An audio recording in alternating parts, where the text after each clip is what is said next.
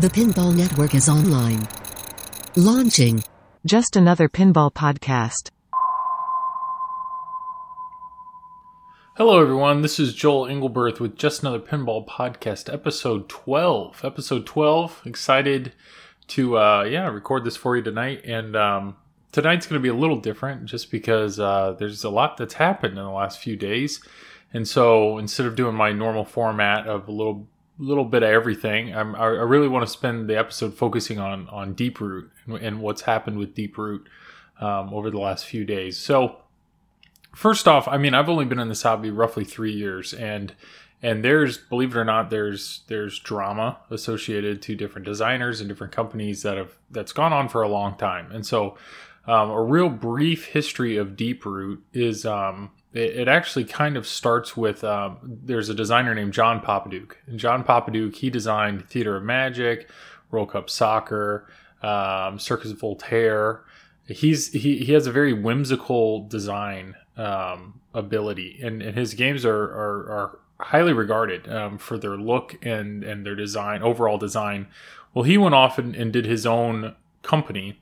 Um, and by all means, there's plenty of pinball historians out there, and I will probably mess up this history, but I, am just giving it giving it my best here. But he went off and did his own company called Zidware, and with Zidware, he actually designed a game called Magic Girl, and then he was working on Alice in Wonderland, and both of these games. Um, this was actually the beginning of Zombie Yeti, the artist who just did uh, Teenage Mutant Ninja Turtles and Avengers.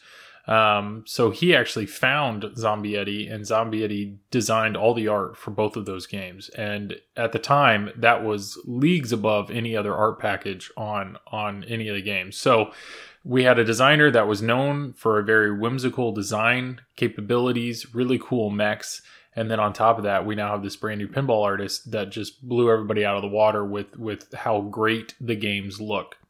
Well, um, he sold Magic Girl, and he only sold a few. Like it was a it was a limited run, and the games were really expensive, like over twenty thousand dollars.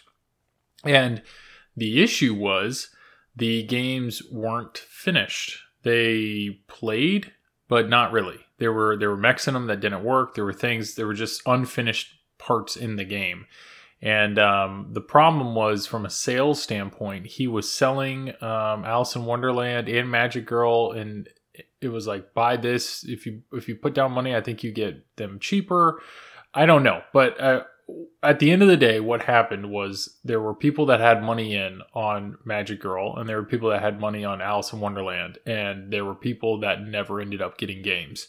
Um, basically he took their money and didn't finish any of it um, and that upset a lot of people in the pinball hobby. So even though John Popadiuk was really well known and liked for some of his older games, uh, you know, in the last whatever 10 years, he has not been liked because he basically took a lot of money from people and did not deliver on a game. So why does that matter with Deeproot? Well, Deeproot, that this company has been founded by uh, I think it's Robert Mueller. Um, this guy's Apparently, he owns other companies, and Deeproot Pinball is just like a subsidiary of a bigger company. And so, this is just an endeavor that Robert apparently has a passion for pinball, and he started this company. Well, he went out and he hired John Popadiuk. So there are a lot of people that are like, this this company's doomed from the start. You just hired one of the most hated people in pinball. But at the same time, there's there are people that absolutely love John Popadiuk games, and so hey, okay, now that instead of him running his own company, he actually works for a company, maybe they can keep him in line, get things going, you know, this is good. This, so some people were on board for John Popadiuk, other people were like, you just really messed up hiring somebody who's who's hated so much. Well, there was a lot of legal battles going on in the background with the people that had given given money to Zidware for Alice in Wonderland and Magic Girl, and um, so those were some legal issues, troubles going on in the background. Well, I have to say props to Robert Mueller. He kind of took on that burden. And financially, he's saying, okay, I am going to make right what was wrong with this other company. So he's actually offered these people um, basically he's offered, hey, you can have one of our new games, or I'll refund your money. And he actually has. He has actually paid out of you know Deeproot has no association with Zidware or the the products that that John Popadiuk had made in the past, but he's like, you know, for the sake of our company and just out of you know goodwill, I'm going to help these people that were you know left dry basically. Um, and he's done that. So so far, yeah, Deeproot has actually given money out, but they've yet to take any money from anybody. They have not pre-ordered anything. Um, so they've tried to make right some of the wrongs in the past, and then they've actually hired some really great designers. They they hired um, some other designers. I, I think Dennis Norman was one of them, and I'd have to look. Sorry about the click wheel you're about to hear, just because I want to make sure I'm saying this right. Um, they hired, yeah, Robert or well, Robert Mueller did one. Dennis Nordman, um, Oursler, Barry Oursler, yeah, a few other good designers that were very popular designers, and then John Popadiuk. So they got this great team of designers going, and then on top of that, they hired Steve Bowden. Steve Bowden's actually really well known and respected in the in the in the pinball industry. He's a competitive player. He's super nice guy, knows rules like the back of his hand. So they hired this guy to come in and do rules. And so people started looking at this as well. If they're grabbing all this talent, um, and they're grabbing like Steve Bowden up and moved from I think it was like New York to Texas, like something must be happening here. Um, well, the other thing about Deeproot is Robert Mueller has spent all of this time, because this this has been going on for a few years, just talking about how Deeproot is going to revolutionize pinball. Deeproot is going to come out with innovations that pinball has never seen. So he's been talking a very big game for quite a while about all the things that Deeproot's going to do, how much better these machines are going to be. It's a joke where the pinball industry is at right now. We're going to be able to manufacture games faster. We're going to be able to manufacture more games than all the other pinball um, creators out there. We're going to, pinball companies out there. We're we're going to do everything. Where everything's better. Everything shouldn't be this hard. Pinball's easy. That's one of his quotes. So he's been talking a big game, and some people really hate that, and other people are like, you know what? You can talk all you want, but until you deliver something, I don't really care. You also you can talk all you want as long as you don't ask anybody for any money. You know, if you want to if you want to burn your dollars making this thing, we'll believe you when we see it, kind of thing, which is fine. So Deeproot's kind of ever since I've been in the hobby, Deeproot's kind of always been in the background is like this upcoming potential thing that could be good. Well, what was it? Uh, Texas Pinball Festival, not this year, but last year, there was this big announcement that they were going to have the five days of Deeproot. So they were going to do basically a five day seminar going through all the different new technical advances that Deeproot had created. So this is not this year, 2020, but last year, 2019. Well, a few months prior to Texas Pinball Festival, they realized that they were not in a position to be able to do that. So they canceled it. So that was cancellation number one that people are like, okay, you know, you talking a big game, but yet you still haven't shown anything. You set a date, you missed the date. Well, they pushed it back to Texas Pinball Festival 2020, which was this year. So all up and going into Texas Pinball Festival, nothing, you know, all the language, all the marketing, all the talk was just, yep, just wait, just wait, just wait and see. Well, they had planned this huge event to happen a few days before Texas Pinball Festival where they were going to invite a whole bunch of people, customers, and media in and just show off all the things that Deeproot's doing correctly. Well, that was in March, I think, of this year. Well, COVID hit so uh, as soon as Texas Pinball was Festival was canceled, it was shortly thereafter they decided just due to safety reasons and everything, we're going to go ahead and, and cancel the Deeproot event. Well, at that point in time, there were people saying, you know, well, if you're prepared to do this event, then it sounds like you would be prepared to, you have something to show. So why not do it virtually? Why not, you know, show us something, give us some pictures, give us literally anything. Um, and everybody just kind of sat around and twiddled their thumbs and waited for Deeproot to show something. You know, you said you were prepared to do this huge event. Well, now the date for the event has come and gone, and we're sitting and waiting, and still nothing, nothing, nothing, nothing. So that's kind of event number two that even though COVID was the reason it was canceled, we also still felt that they kind of once again missed their date because they didn't show anything. They showed nothing um, at that time.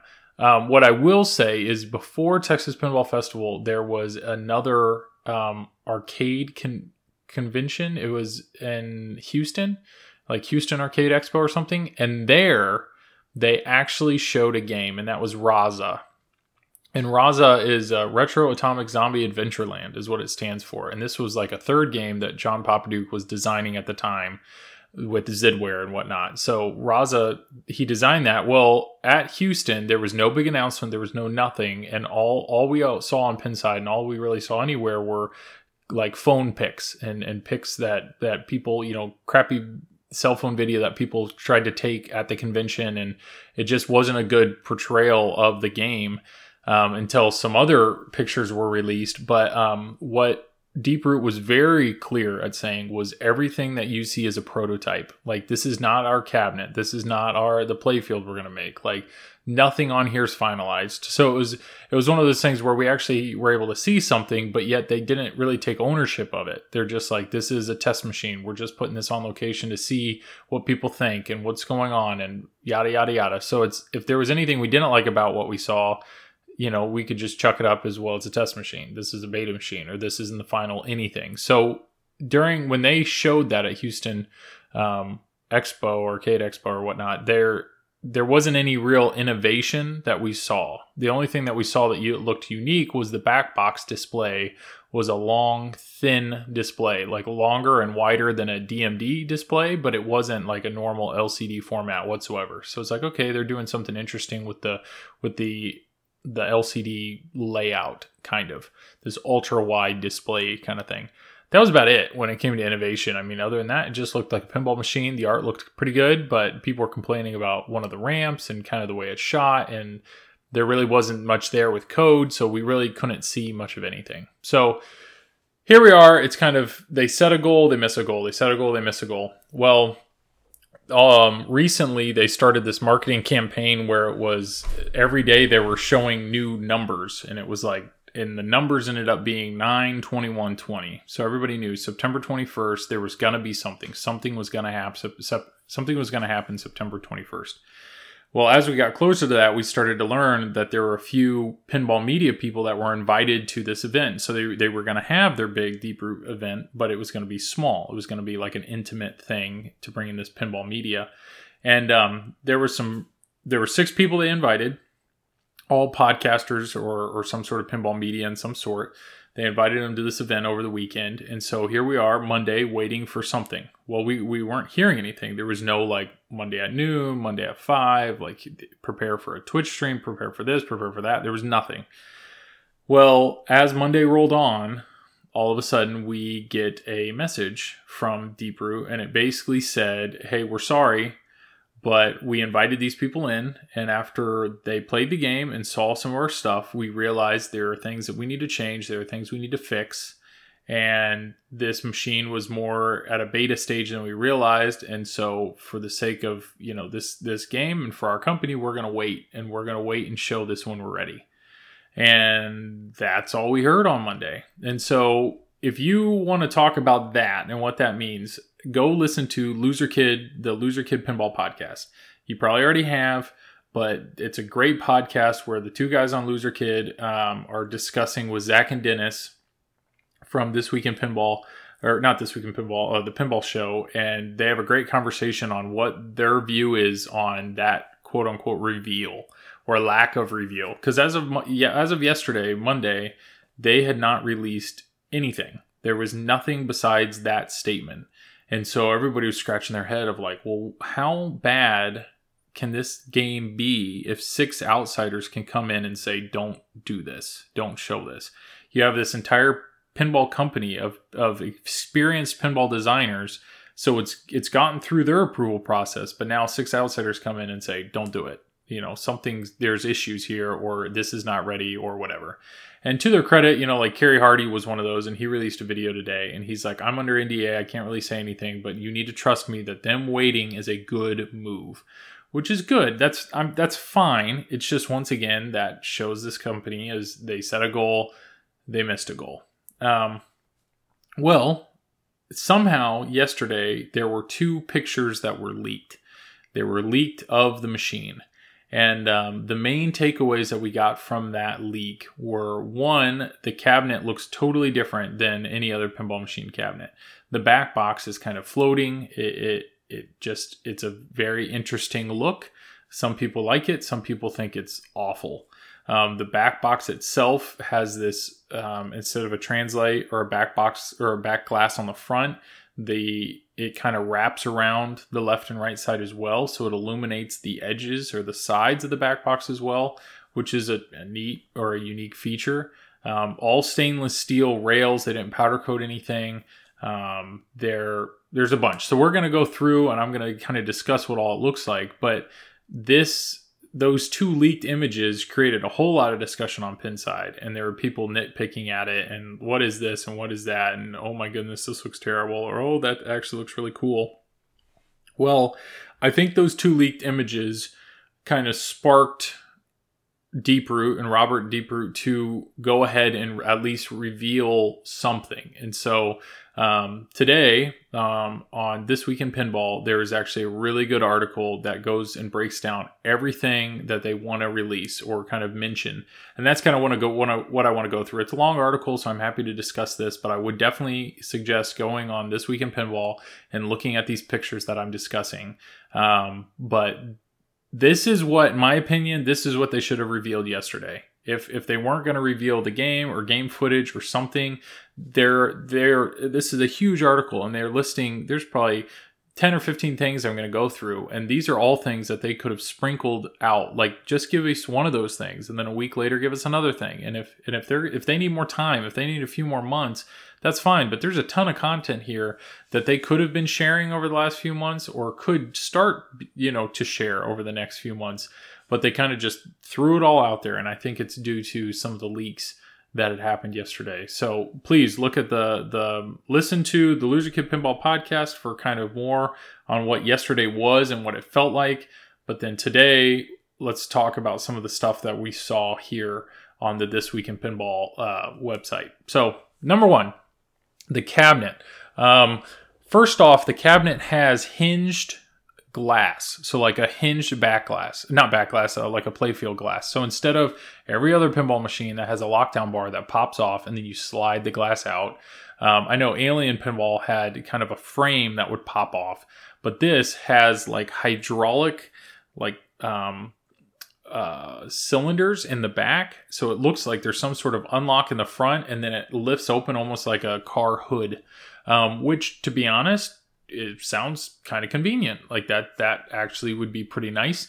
And to my surprise that's on all models. So all three models there's it's a three tiered system. All three models have this kind of advanced backglass but they're three tiers. They're calling the arcade edition the ae edition the x edition and then the extra x as in the letter extra edition. That's like the limited edition.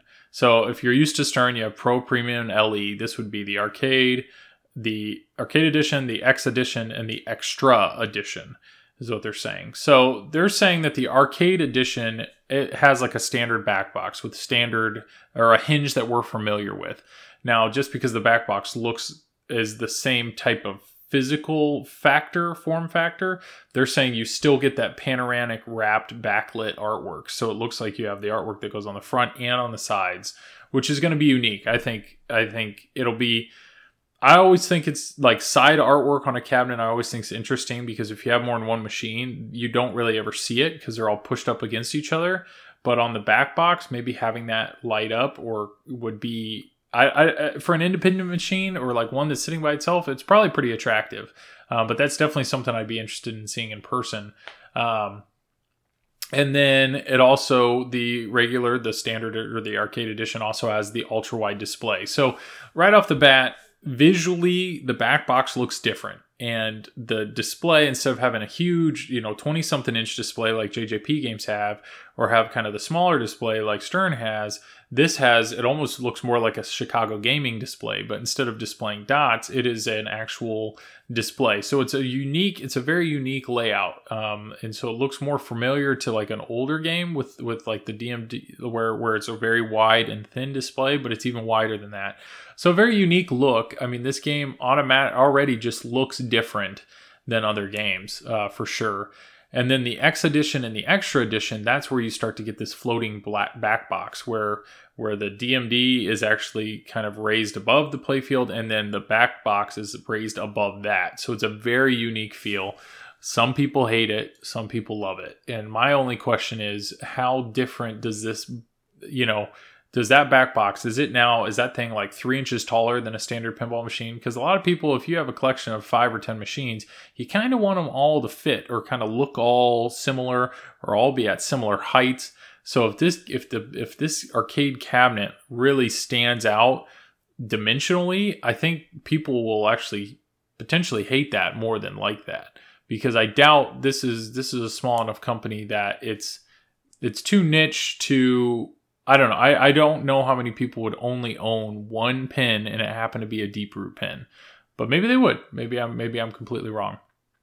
Um, other things, there are three different options for the actual cabinet side art. So option number one is like a vinyl wrap, which is very common. That's what we're used to seeing. But apparently they're adding an additional gloss coating to make it shinier or more attractive or maybe more durable. The second one is a direct print on wood. Now, like Spooky Pinball has that, and they call it their butter cabinet, where you know all these vinyl wraps are printed now with a large di- digital inkjet printer. Well, instead of printing on vinyl, what they're doing is they're printing directly on the wood and then putting a coating on that. And they're calling Deeproot's calling that their pin armor coating, which is a high gloss, like super durable coating. So that's kind of a direct competitive to or competitor to uh, the spooky butter cabinet or like rad cows that kind of thing. And then the last option which i think is really in- interested is this backlit double printed petg lighted side art panels. Um, and so they're basically saying the sides of their cabinets will glow. Or you know kind of how your back box glows with a translite they're saying your cabinet sides are going to glow like that. So i'm very curious how the structure of the cabinet would work to add led lighting behind it or is it just almost like an led thin um, kind of like a e-paper or like where it's electronically printed thin panel that's behind. I don't know. I'm very curious to see how those are going to light up. I know um, Highway Pinball did something similar with their side panels to light up, but that that would be very interesting. Is that something that I would ever pay extra for? No, probably not, because once again, my my games are going to be stuck between other games. But maybe if you want this to be on the end, then it's worth paying. I don't know. But so already we're, we're sensing here, and you're going to see a common t- trend. There's a lot of customization that Deeproot is trying to promote. I know Stern, when you order a Pro, a Premium, or LE, I don't think you can really have them. Maybe you can have them install a shaker motor, but that's about it. Like they don't really give you any customization options.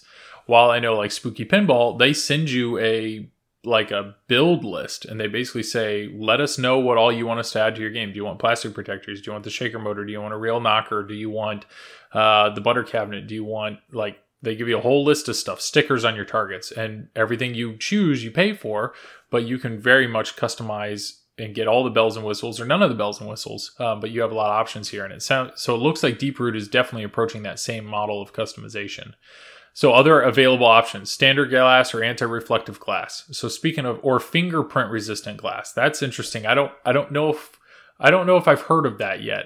I know a lot of people like the anti-reflective glass. There's a ton out there like um Invisiglass and Voodoo Glass. There's a whole bunch like that, but I don't know if any of them are advertised as fingerprint resistant glass. The other thing I'm curious about with the glass is with this hinged glass frame, does it still use a standard glass size? And the reason I, I say that is because there's a lot of there's a lot of people, I mean, glass can break, or people are used to buying more in bulk where they may buy, you know, multiple sheets of Invisiglass and and most almost every pinball machine, a lot of them all use the same size glass. Well, if this ends up being a unique size, then that means expensive. It means it's proprietary. It means if you break your glass, you have to buy one from Deeproot. If you want a replacement, you got to buy one from Deeproot. And so I hope that's a standard glass size, but we'll just have to wait and see. Other lightings, additional GI lighting to the underneath of the glass frame that provides variable diffused lightings of the playfield area. So essentially, what they're saying is pin stadiums um, some sort of LED strip that's that's now built into the glass frame um, to have built-in pin stadiums. To be honest, I'm all for that. Uh, I I I'm a fan of what pin stadiums are. I'm not the biggest fan of the price, but they do what they do. They do very well. I I had actual pin stadium lights in when I owned a Shadow. I had them in that, and it really adds a lot to the game. Especially there's some darker games out there, and being able to see the game is way more enjoyable than not. And now I have something similar to pin stadiums that I use when I stream just because I need as much light as I can on the playfield for the cameras to pick that up. So I'm all about adding additional lighting. So the fact that that's actually built in as an option is huge. And to be honest, I'm very surprised that like Spooky, JJP, or Stern, none of them have added that as a feature because I think they I think it would sell. I think it absolutely would sell. So those are the main things for the cabinet that they're that they're really boasting about that it i mean it does look different for sure. Now one of their main things that they're really excited about they're calling it the pin bar. So and that's standard on all games all models. So imagine you have your traditional lockdown bar which is just a few inches wide metal bar well, they're basically replacing that with it, it looks to be a touch screen, like a touch sensitive screen. And there's some really good pictures once again on this week in pinball. They have uh they've released these pictures. But right there where your hands go and where your hands rest, you know, Stern has the action button, JJP has the action button in the middle of the play field or the middle of the lockdown bar. Well, imagine instead you have a uh, a a touch screen right there instead. It looks to be maybe three inches tall, three or four inches tall by the width of the playfield or the, the width of the machine itself. And they are really excited about this. And it looks like it does a ton. Um, so, first off, it shows like everything while you're playing, which is probably great while you're playing because typically you're you're focused down at the at the at the flippers, you're looking down in that direction anyways.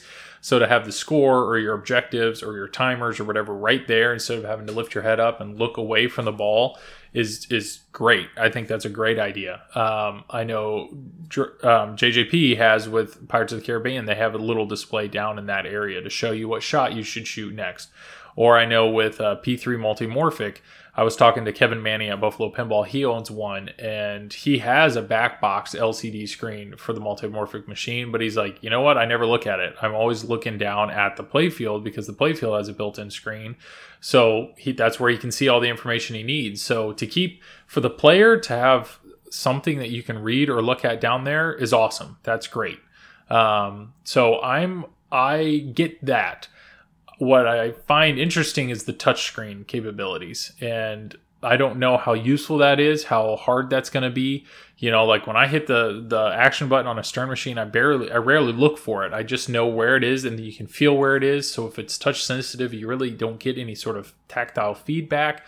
So I'm very curious if you'll know if you're hitting in the right spot, whether or not your hands are resting on it or touching it. I mean, that's really definitely something that will have to be played. But they, I mean, they're bragging about that this thing does everything. I mean, the there is no start button on these games. Apparently, you're going to start it by doing the touch screen There, the menu buttons. If you open the coin door, there's no buttons inside there. Everything's going to be on the touchscreen. Um, they are saying it does everything. Uh, this computer, by the way, is connected to the internet. You you have to connect it to the internet. They are expecting this game to be kind of an always on thing, something you plug in and you leave on. So it must have some sort of sleep mode or something. But their whole idea there is, you know, if you have internet capabilities or connection, then it can do automatic code updates. It can it can you know you can access your machine from anywhere. You can do a lot of stuff there. And so being that it has internet access the thing there were three points that I thought were very interesting was the the goal is for it to do video support calls. So if your machine goes down, somehow you're interacting with the with the guy right there through you know, you have video. Does that mean there's a camera built in somewhere on this game? I don't know. But then they said multiplayer remote play and multiplayer video chat. So once again, video chat, is there a camera somewhere on this game? I, I don't know. But if you're telling me that that right there is saying their their goal is internet connectivity, where you're playing with or against your friends. And if you're telling me that the goal is for this pin bar to have a video display right down there so I can see my friends or interact with them, that's kind of cool. Um, so I'm very curious of what all they're going to do there. But they they are really pushing this, and and they had a had a comment that was basically like, we we're looking forward to the day where when people walk up to the pinball machine, instead of them saying where's the start button because they're looking at the pin bar and realize they have to use that, they're hoping people walk up to pinball machines and say, well, where's the pin bar? And I mean that's those are the types of comments that Deeproot says a lot. They seem very arrogant, but um, you know what? If if they end up doing that, then good for them. Um, so the pin bar is very interesting. Um, some of the other complaints that we, people were complaining about is if you look at the being that it doesn't have a lockdown bar, it's just this touch screen that's that's wrapped in a, in a stainless steel frame. Well, this the frame definitely looks to be kind of sharp. It looks to have kind of some sharp edges, and so that's potential feedback that that people had where that maybe it just the moment you put your hands on it, it just feels terrible and it doesn't feel like you want to nudge the machine or hold the machine. I mean, people are very picky about the way you know a game feels and when you're interacting with the game with basically just your hands and your fingers you, you, better make sure the flipper buttons feel right and that your hands where you rest your hands or your palms feels good. So i'm very curious of, of how that feels.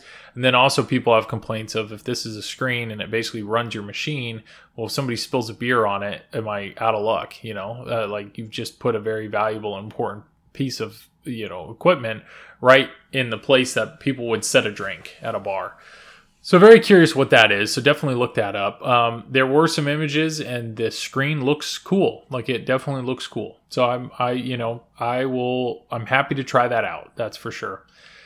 The playfield. Now, one of the things that Deeproot has been bragging about or talking about for years is how how much of a joke um, the playfield quality is for other companies. There are playfield quality issues all over the place, whether it's printing issues or pooling issues or dimpling issues or ghosting issues. Um, Robert has made a lot of comments of like, we will have a warranty on our playfields, which nobody else has, of like, this should not wear out. You should not get this. You should not get it when you open the machine, and you should not get it a year later. You know, if your if your machine's dimpled and cratered, you know, after a year and a thousand plus plays, like that's ridiculous. Like he's he basically says it's it's absurd to get that type of wear and tear, and so everybody's very curious of what what's going on there. To the point where even in the last few weeks, he was asking for quotes from whether it was publications or um, other people in the pinball you know manufacturing community that basically said that dimples should are totally fine and they're expected and it's not a big deal like he almost wants ammo of of look at all these people that are saying it's fine, and then look at our, ours because ours doesn't do that. Well, they have they showed their new playfield to these six uh, news people, and they're calling it pin armor. But what they did say or what they did report was when they compared that playfield to another playfield, sure, they could hit it with a hammer, they could drop pinballs on it, and nothing dented, nothing did anything. So it was doing what they what they were talking about. But they said if you felt it, if you put your hand on the playfield and you felt it, it kind of had an orange peel like feel to it. And the only thing that I can think of there, once again, going with my limited, well, not limited, but my printing expertise would be, you know, if they're spraying on some sort of varnish here and it starts to pool in any way, or it's not drying or curing in a in a in a good um, stable environment, like I I don't know, maybe it's their something wasn't mixed correctly or something wasn't right for it to for it to not like inst- you know lay down itself. I'm just very curious of what compounds are in that clear coat that would cause that. But what surprised me even more and what's quoted in the article is that this is an early version of the pin armor. The, i don't understand that at all um, just because they have been they have been talking about how amazing their playfields are or are going to be for a long time. That is something that they've said, you know, we've worked really hard to make sure that our playfields are different than everybody else and blah, blah, blah. I mean, they've been bragging about this for a very, very, very long time. And so were they just bragging about something that they hadn't actually made yet? Or if they've made it, how is this still considered an early version? Because if this is the version that they've been kind of tweaking for the last year or two years or more, well, if this is early, then how long do we have to wait for the final version? I, I don't I just I thought that was an interesting choice of words to admit or say that this is an early version. So um, another random side comment, the artwork on this machine, I think looks great. I mean, I like the colors. I think the art itself looks good, whether it's the back box or the cabinet art or the playfield art. All around, I mean, I, visually, I, I do like the art itself. I would say probably that's the best part of this reveal that I've seen so far. Um, the next point they talked about is the audio. So standard is 2.1, which would be two speakers in the back box and one sub in the cabinet. Um, but there are options here for a 4.1 speaker setup, which is they're calling it the um, I don't know if I want to try to pronounce this just because auroral A U R A L the aurora, auroral envelope. I guarantee I've said that wrong. Absolutely. Um, that's what they describe it, but they there's there are two extra speakers on the front of the game. So not the front of the back box, but the very front of the game to the left and right of the coin door. And what's funny is in the leaked pictures, you just saw these little vents. And so people are like, are those air vents? Is that a, like a crotch fan or are those speakers and why are they crotch level? Well, they're saying they're speakers and they're pointed up or firing up towards you or towards your ears. And apparently they're mid-range speakers. So what would be interesting there is if you have those, I'd be curious if like the call outs and whatnot are in those speakers pointed more at you while the back box speakers are more the environmental music and whatnot. I don't know, but um, I do know like TNA has an amazing sound package and and Jersey Jack puts great speakers in their games and and you can end up some of the upgraded speakers and Sterns. You know, when you have a really good sound package and a really good sound environment, that's awesome. Um, so I'd be very curious if you notice a difference with that 4.1 compared to a 2.1, but those could be really cool, or they could just be kind of a gimmick. I don't really know. Um, they did talk about the electrical side. I'm not going to get into that because I really don't understand it, but they they were bragging about some stuff about two power supplies and blah blah blah. If if the electrical thing, if you have questions there or curious about it, check out the article um, for sure. Um, another thing they mentioned was a one person setup bracket. So they're saying it's almost like this bracket that helps you lower the machine down or set up the machine so they've invented some sort of metal bracket to assist with that, knowing that the, that there are a lot of times people are doing this by themselves, bending over, lifting it up, or setting it on a stool. So curious what the bracket is, but they do talk about how the bracket you can use it and then take it off, or you can actually take it off and potentially put it on any other machine. So is that going to be something that people find themselves attaching to, you know, any other pinball machine when they go to move it? I don't know, but um, thought that was interesting. Um, assisted leveling. So apparently they have there's a there's an iPhone app called uh I forget Pinbot or something.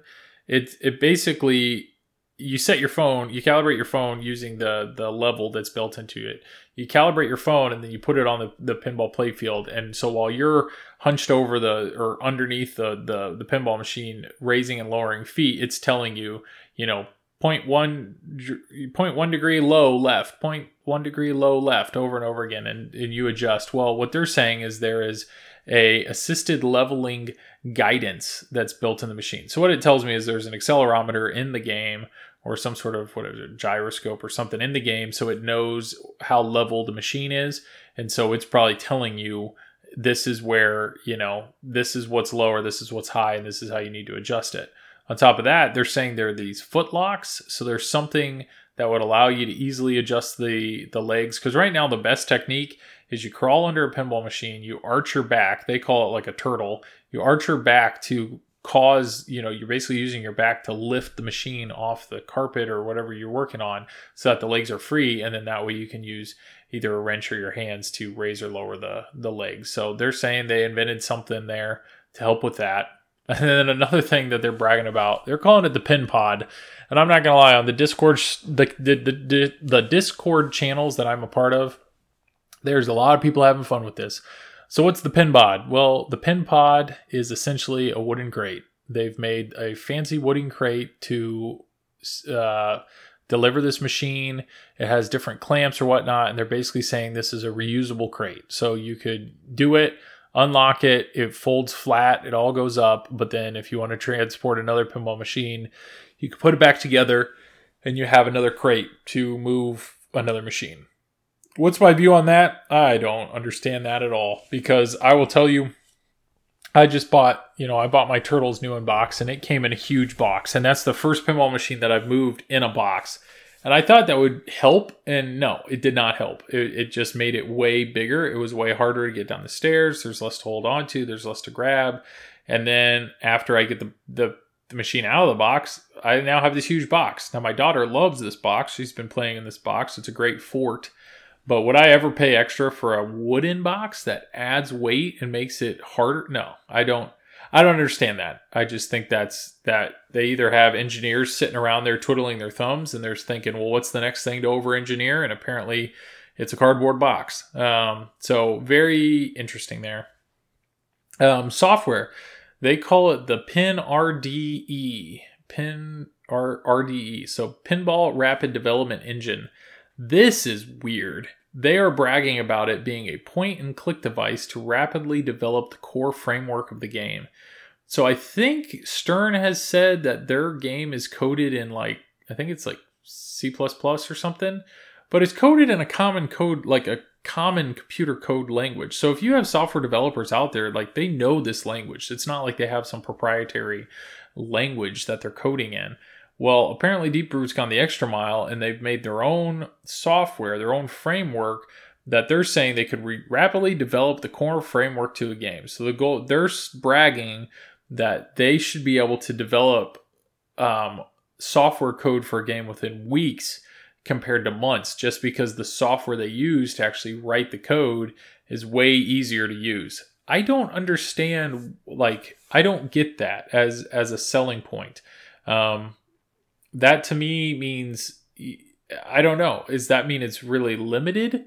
Like for example, in web design, I remember when back in college I had to do some web design, and this was this was at the beginning of there were there were software packages out there. I mean now there's what is it like WordPress and Wix and stuff where it's like these very easy user interfaced ways to lay out a website.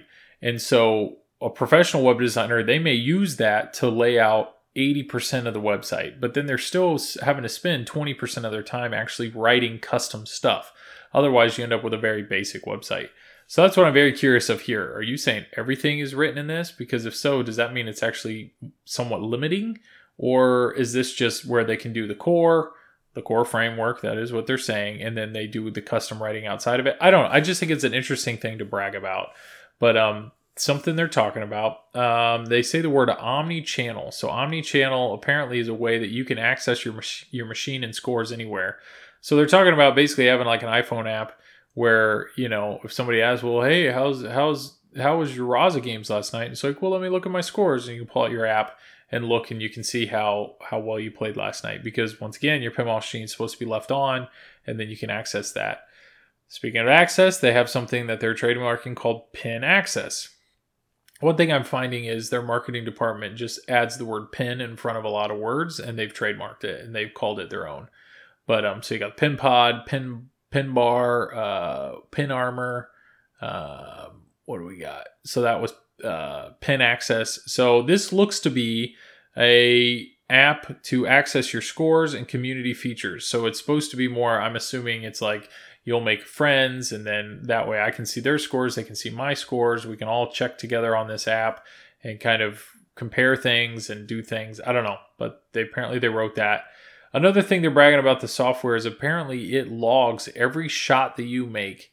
So you can apparently they're talking about how you could go back and look at okay, I just played that game and what order did I do that and maybe there's a better order or they're basically saying if you want to go through and analyze what you've done, you might be able to find a better way. It could help with your scores. Or one of the things I thought was interesting that they talked about was that you could almost compete against other people in tasks instead of just score.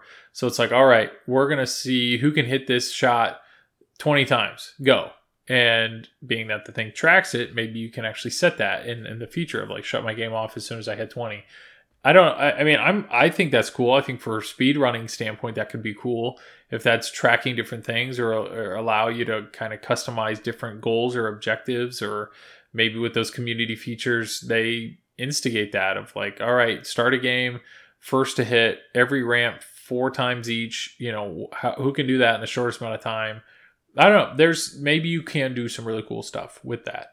Um, so yeah, I mean that's kind of it for all the the features that they that they've been bragging about adding.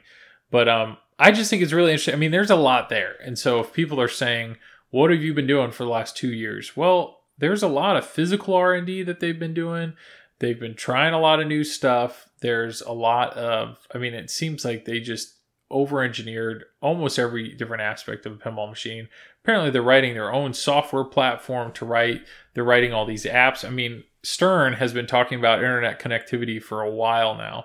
Even JJP is talking about internet connectivity for a while now, and there's they've yet to redo, you know, release anything from a community standpoint.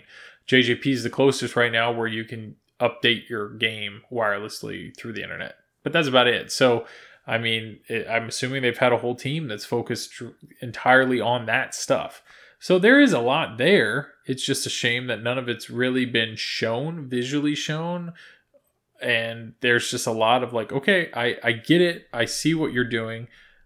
I'm curious. I'm definitely curious. So I don't know. Maybe that's my, my main takeaway that I'm, am I in a position to put money down? No. Do I have any idea what these are going to cost? No. Am I going to jump on this tomorrow or next day or eight months from now when it's released? Probably not. I'm just not that type of buyer. I'm not in that type of position to buy that stuff. But am I curious? 100%. Absolutely. I will gladly at a show walk up to this game or a bar and give it a shot. I'm all for trying something new. If that touchscreen actually adds a lot to it, awesome you know there's i'm not a huge fan of the action button because on a lot of games it's just a button that you mash but on other games it, it makes a lot of sense. It adds to the game. And so if there are features that that thing actually makes life a lot easier or adds really cool like a really cool aspect to the gameplay sure. Like i'm i'm all for it. Um i'm not offended by the way the cabin looks i think the cabinet looks i think some people just think the floating head looks dumb. I, I don't care. I mean, I doubt I would buy the high end model anyways, just from a cost standpoint. But I, I, you know, as a visual person that that really likes art and graphics and light, I think that wraparound display is pretty neat. I think the you know the the fact that the glass raises up is pretty neat. Oh, that's a that is another thing. So when you look at certain pictures, if you think about it, the play field this this play field uh, the pin bar is a few inches tall, and so and it ends kind of flush or slightly raised above the glass. And so some people have said, you know, we're used to a lock bar being just a few inches, and then you have your apron, but your apron's well below the glass, so your line of sight to your flippers, there's really nothing in the way. Well, some people are worried that this pin bar is so wide and tall that for shorter players, you've now just put an obstacle between your eyes and the flippers. And of all the things you need to look at on the on a pinball machine, your flippers are definitely the most important thing. So that that is absolutely, you know, if I had a chance to step up to one of these machines tomorrow, what am I what are my first things that I'm going to look at? Well, I want to know how it feels. Does it feel heavy? Does it nudge well? Is it comfortable on the hands? How does the the the the um the touch sensitive uh, pin bar work, and apparently they talked about that in the article that that was one of the things that wasn't manu- wasn't working correctly for um, the people that were there. So that's kind of concerning a little bit because apparently this is a very interactive and very important feature on these games. Um, but I'm all for trying it. I'm, I mean, I'm definitely curious. But am I a first buyer or in for that? No, I just I'm not. But I'm not like that in any pin. Um, so there's a lot of mixed emotions there. I mean, there are people that feel burned by John Popadiuk and will never give him a dollar again. There are plenty of people in this hobby that have a lot of money and will gladly buy any new game just to give it a shot. Um, but I hope that there will be, you know, I hope I have an opportunity to try these games because I do think they they do show some cool new features. Um, innovation is their favorite word. That's what they love. They love saying they've innovated this and this and this. I think some people get really upset about the word innovation in pinball because they don't feel like, you know, when you compare it to anything else in life or any other industry, you know, these are not innovative things, but it's unique to that game or it's a new feature within pinball. Um, the last thing the article says is at the bottom, it lists a bunch of their future titles, so things they're working on. Um, so, number one, Fire and Brimstone. Apparently, this is a Bible themed game. So very interesting there. I mean, uh, popular topic. A lot of people know it. Um, very curious what you would do there with the pinball machine. Uh, next one's called Food Truck. Don't really know what to say about that. Um, there is a video game that's become rather popular called Overcooked, which is all about cooking and cooking with others and having to do things quickly. And I think that's kind of what they're going for, like an order up thing. It should be a very fast paced thing. I I don't know, but food truck. Um, Merlin's Arcade is the next one. Uh, what I find interesting there is they mentioned that it's based on 8 Ball Deluxe. I owned an 8 Ball Deluxe once and I enjoyed it. Um, not necessarily for the flow or the way it was laid out. It was just what I enjoyed was the simplicity of the game. It was very clear. You hit down the seven drop targets and then you go for the 8 ball. That's what I liked about it. Um, so very curious. I mean, they're bragging that is based on 8 Ball Deluxe. So I'm I don't know, very unique there. And so far, these are three things that, like, I mean, maybe if I was a youth pastor and was talking about potentially getting a pinball machine, once you hear there's a Bible themed one, yeah, let's do it. Let's expense it. You know, maybe that's something. Or a food truck one, maybe a restaurant would be all about that. But, you know, like I'm a huge Teenage Mutant Ninja Turtle fan. So as soon as I heard there was a turtle theme, like I started saving my money. I hadn't seen it, I hadn't heard it, I hadn't done anything, but it was turtles. Like I bought it because it was turtles so far, none of these themes uh, do I think anybody would jump on just because of what the theme is. With that said, the next thing that they said is they got The Who, um, the band, The Who.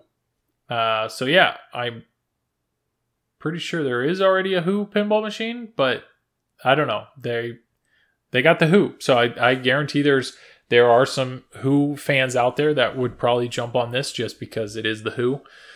Now they have one called Gladiator. If you read the little synopsis, it sounds exactly like the storyline from the actual Russell Crowe movie, The Gladiator. Um, but obviously, it's its own art. It's not that at all. But what's very interesting is they said this is based off the layout from 3D Space Cadet. 3D Space Cadet was a Windows PC pinball game that I think a lot of us have all played. This was way before Pinball FX and whatnot. It's a very interesting layout. And so apparently they have taken that layout, made it physical, and then gave it Gladiator. So I don't know if they're shooting for people to to kind of, you know, kind of have a uh, a relatable feeling back towards the 3D Space Cadet cabinet online and think I can't wait to play that in person. I don't know, but that's apparently Gladiator. They have Yukon Yeti. Yukon Yeti, they describe it as goofy and lighthearted, which to me sounds childish. If you look at the artwork, that also looks childish. So it sounds like this is something they are trying to market more towards children. But they do mention that this is a sequel to Whitewater. So Whitewater is a very respected game. It looks like it's actually made by the same designer who made Whitewater. Whitewater was a very cool game. So I don't know. If you're a huge Whitewater fan, maybe that's something that gets you all excited. Uh, they have another one called Machine Age. They describe it as two diesel punk heroes. So kind of a Mad Max ish feel. Uh, don't know. Don't once again. I mean, I'm like I'm talking about theme. I bought Turtles because it's Turtles, but at the same time, I bought TNA, Total Nuclear Annihilation. Do I love futuristic Armageddon type themes? Is that something that gets me going? No. So I can buy a game even if I'm not obsessed with the theme. That's fine. But very curious there. I mean, a lot of these games, it really depends on the technology in them, the way it shoots, the toys, that kind of stuff.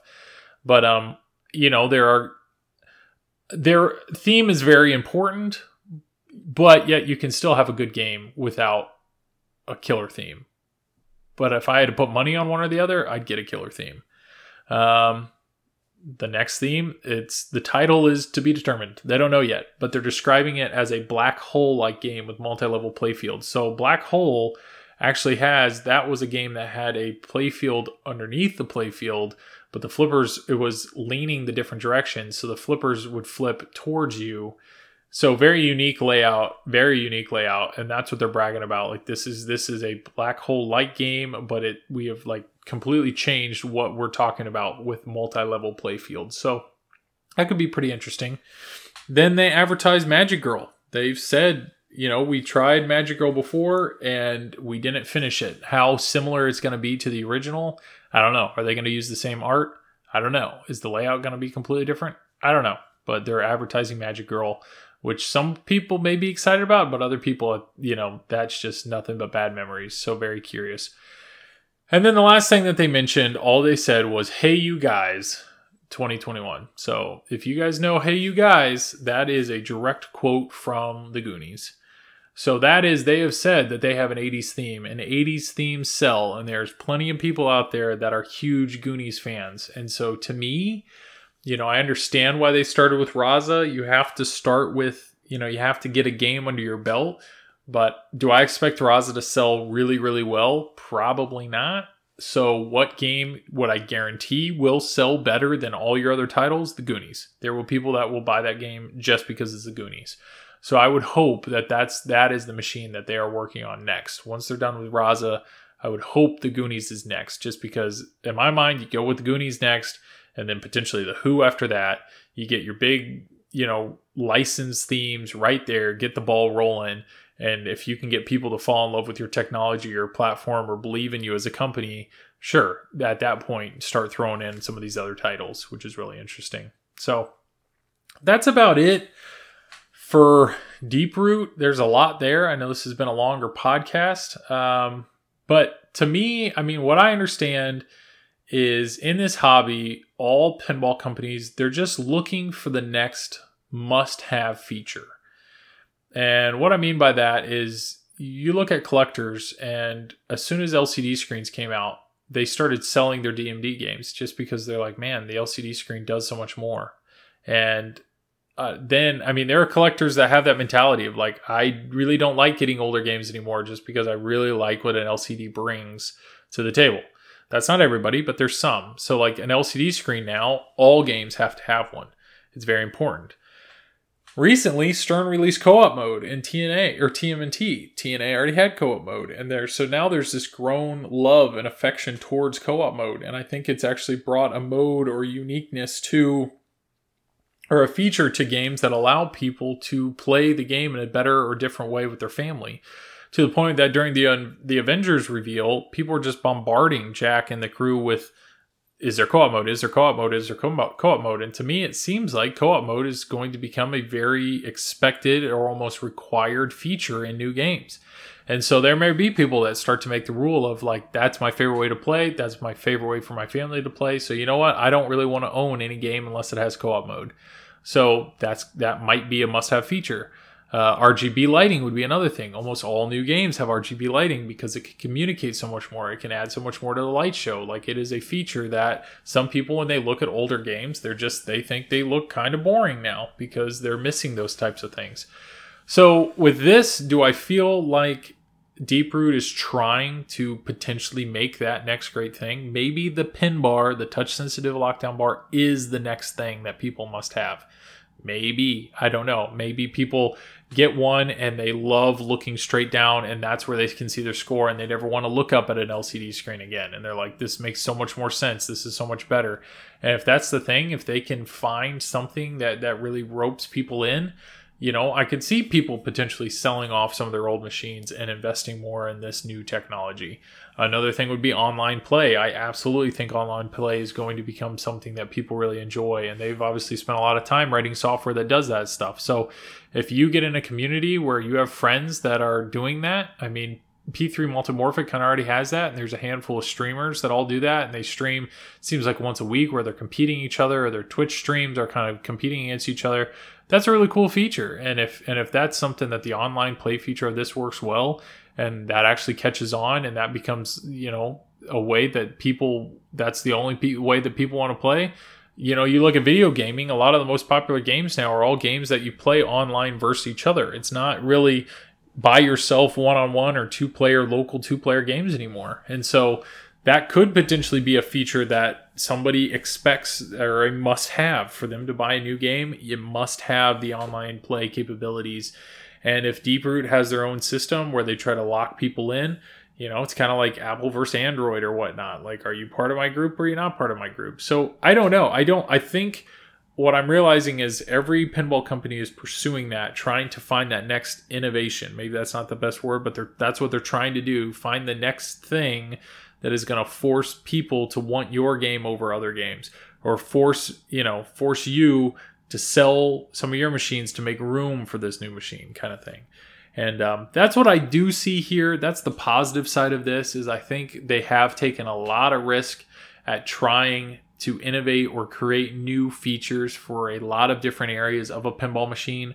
Are some of them necessary in my book? No. I did not need a new box to ship a pinball machine. I didn't need it.